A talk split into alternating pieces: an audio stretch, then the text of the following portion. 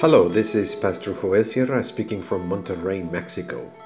Thank you very much for listening to this brief devotional reflection, and may the Lord be with you today and always.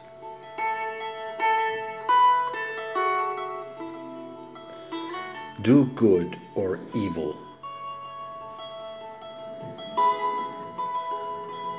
Let's listen to Gospel of Mark, chapter 3, verses 1 through 6 in the New International Version. Another time, Jesus went into the synagogue, and a man with a shriveled hand was there. Some of them were looking for a reason to accuse Jesus, so they watched him closely to see if he would heal him on the Sabbath. Jesus said to the man with the shriveled hand, Stand up in front of everyone. Then Jesus asked them, Which is lawful on the Sabbath, to do good or to do evil, to save life or to kill? But they remained silent. He looked around at them in anger and, deeply distressed at their stubborn hearts, said to the man, Stretched out, stretch out your hand. He stretched it out, and his hand was completely restored. Then the Pharisees went out and began to plot with the Herodians how they might kill Jesus.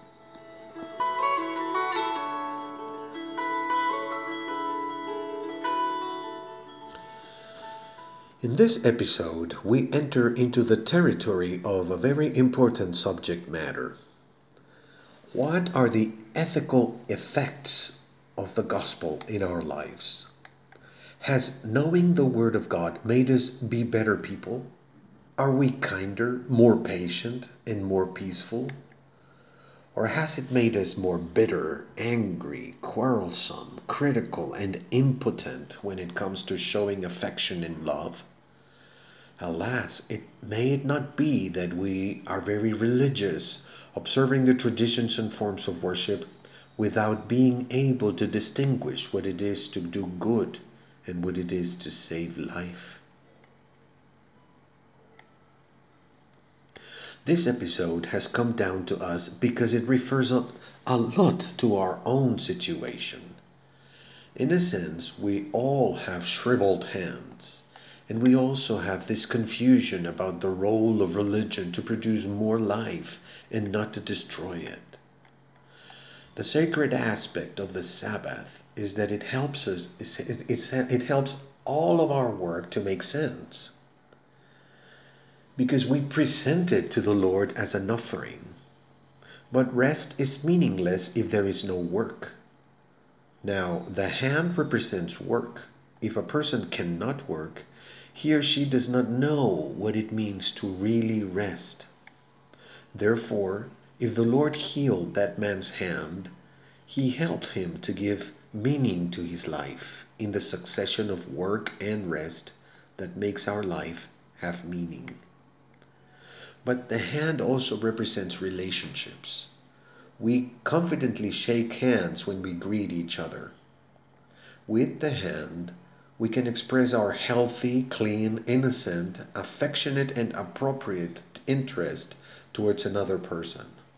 We say, Here I am. You are not alone. I'm with you.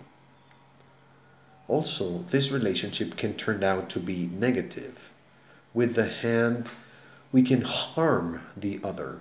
With our hand, we can invade, abuse, touch inappropriately, injure, hit, and violate the dignity of the other.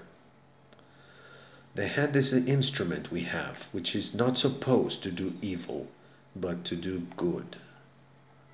The man with the shriveled hand not only could not work, he couldn't caress, caress his son, his sons and daughters either. He couldn't tell his daughter, You are a treasure. You are very special to me. I love you with all my heart. God is going to bless you in your life. The Lord Jesus gives us the ability to work and also the ability to bless others, to do good.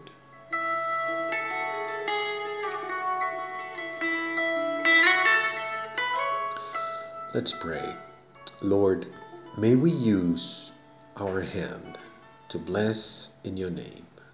Amen. We're marching on a pilgrimage to our true city, speaking words of peace.